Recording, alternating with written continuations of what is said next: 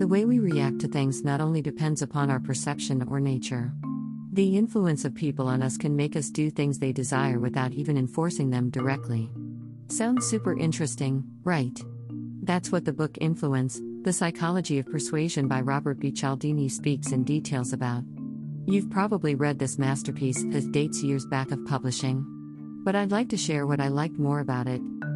In a chapter named Reciprocation, the author gives a new insight into how people influence the action of others by offering things of minimal worth. When someone offers you something in a gentle way, you mostly accept it to avoid feeling guilty. Anyhow, there's no reason to feel that way. Your mind searches for a way to repay the person for his act of kindness. So when the person later on comes to you selling something, you end up buying more than what you'd buy in general. That is a wonderful technique to increase sales. An example is stated to prove this. A company offered $50 for completing a survey through emails sent to its customers. Very few initiated to take the offer and complete the survey. And so it thought of a different idea this time. It now sent $5 to the customers to complete the survey. Here comes the interesting part.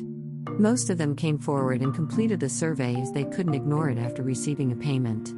Their conscience made them do so to repay them. The idea turned out to be so beneficial for the company. That's how the book goes, and you get to know more things about how to prevent yourself being influenced by these people.